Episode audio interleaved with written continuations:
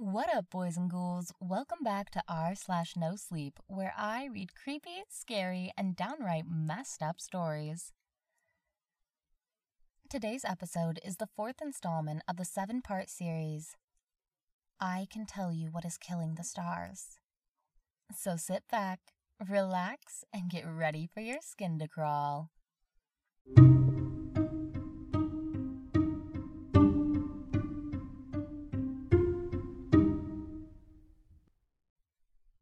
Some time off studying.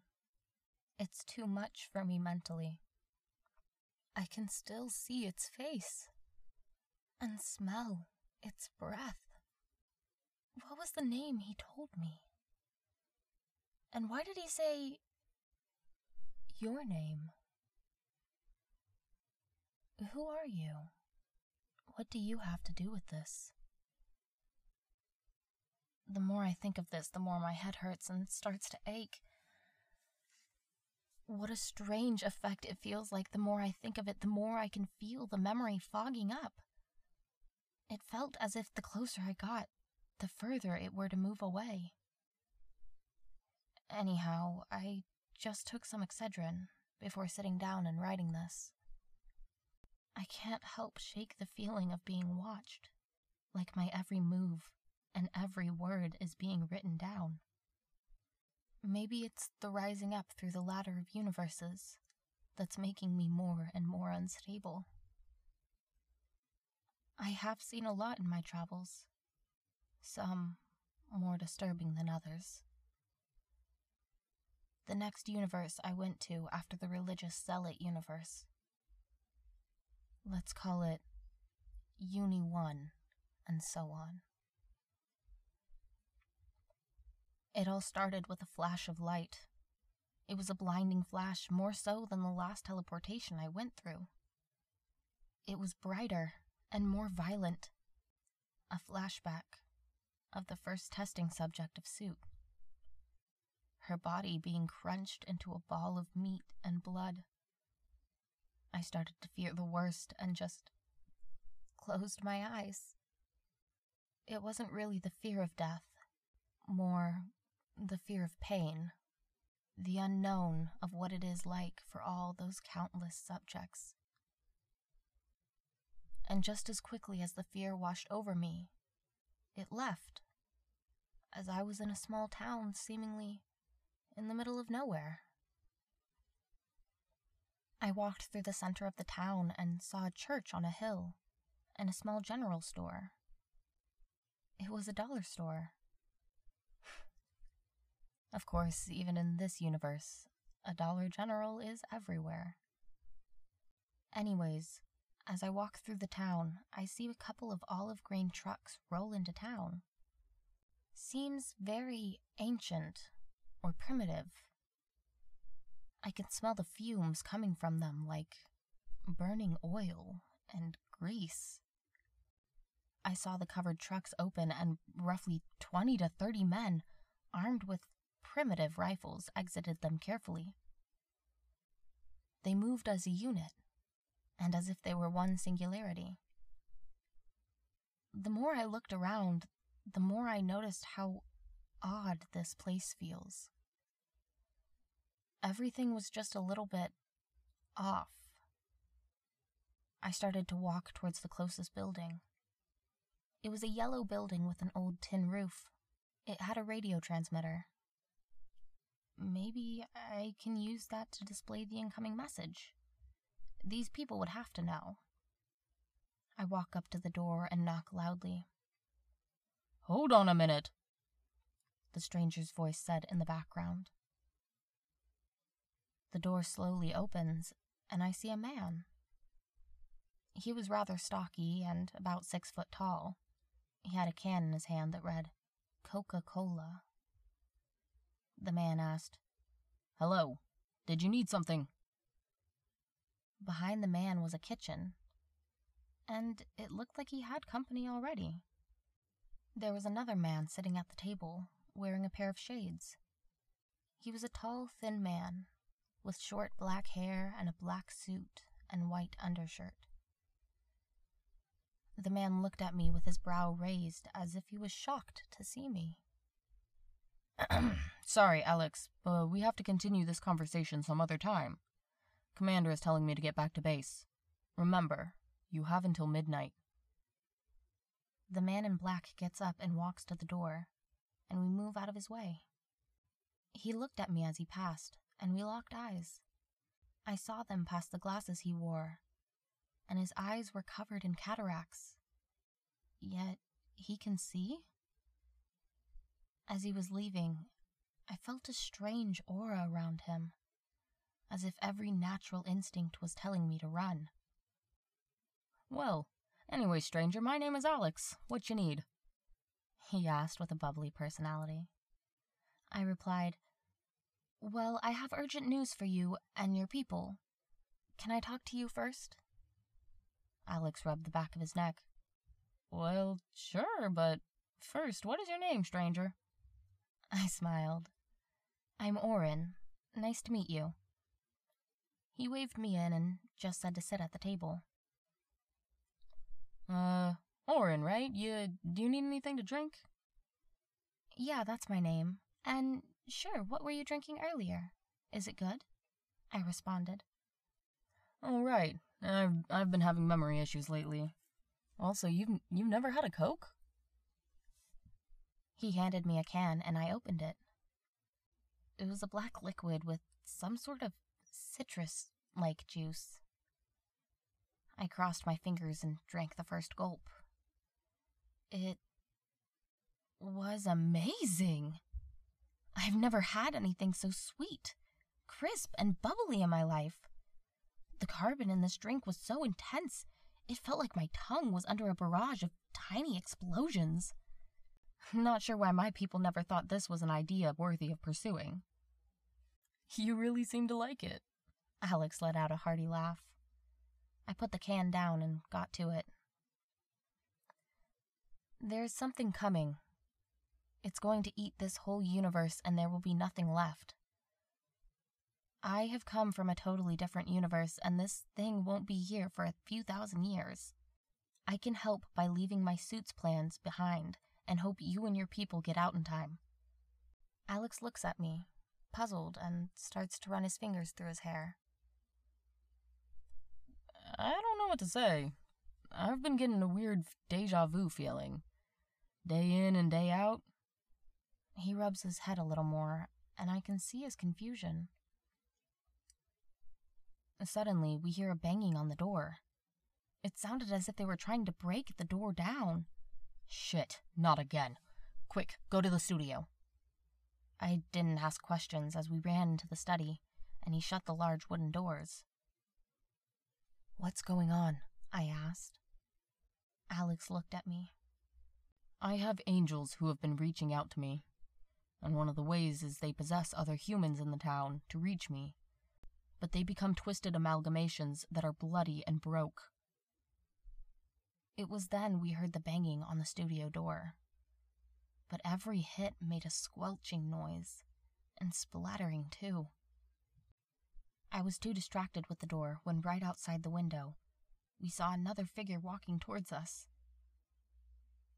This thing was covered in black goo and looks like one arm was missing and spurting out blood at a very high rate.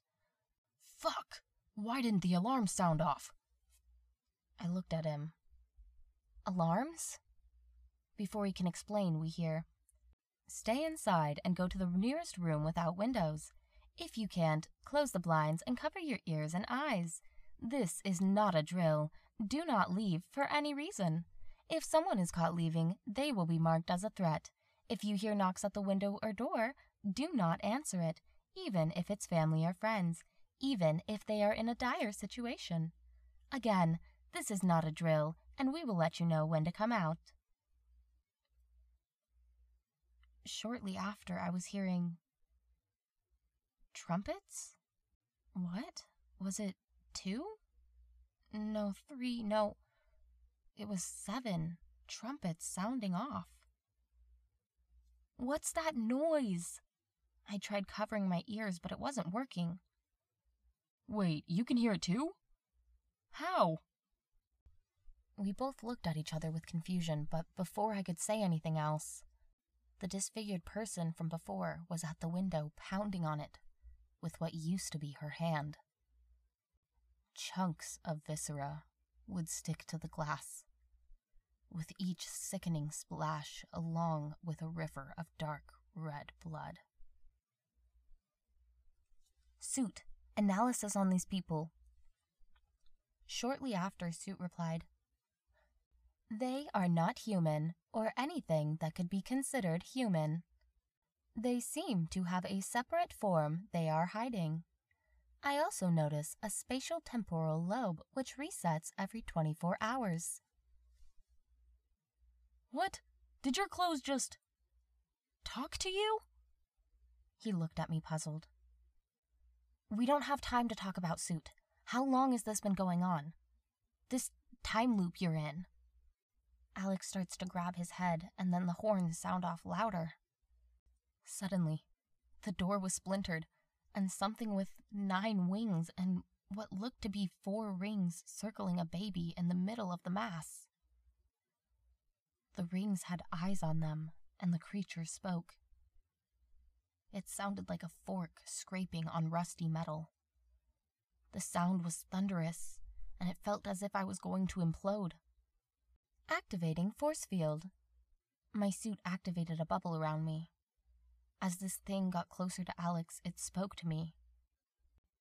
You shouldn't be here, child. You know not the forces at work.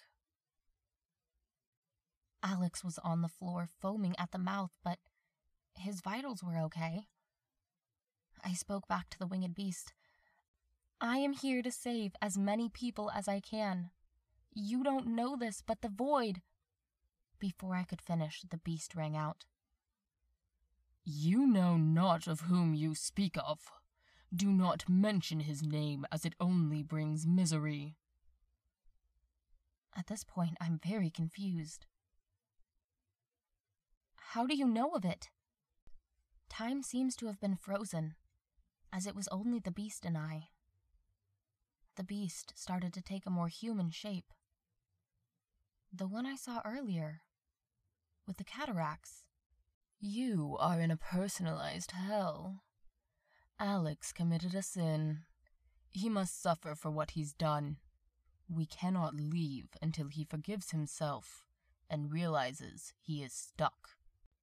What did he do, if I can ask? The now human looking beast spoke. He murdered his brother and sister in law, who was pregnant at the time. He then took his own life. He did this all in a fit of insanity. So you should know, Alex suffered from severe schizophrenia, so he couldn't control it. That's why, if he can forgive himself, he can move on. I looked shocked. So this is. The beast stopped me. Hell. Yes, it is his own hell, forced to see the loved ones die in front of him until he sees what he's done. I nodded. I see.